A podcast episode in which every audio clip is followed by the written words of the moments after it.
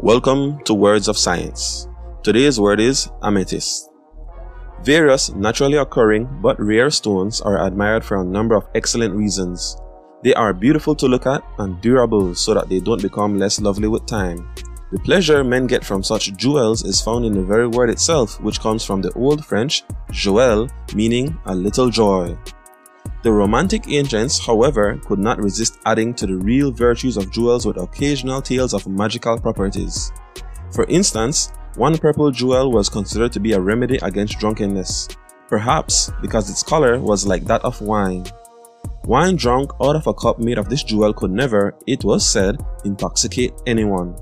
The Greek word for intoxicated is metein, while the prefix a is used as a negative. The jewel that ensures no intoxication is therefore an amethyst. The Greek word metein in turn comes from mete, meaning wine.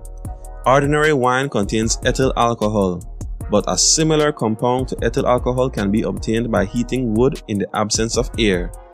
This second compound is quite poisonous and contains only one carbon atom in its molecule, whereas ethyl alcohol contains two.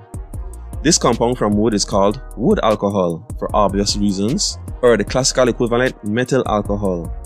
The word methyl coming from mete meaning wine and hal which means matter generally, but can be used to mean wood in particular. Methyl is the wine from wood.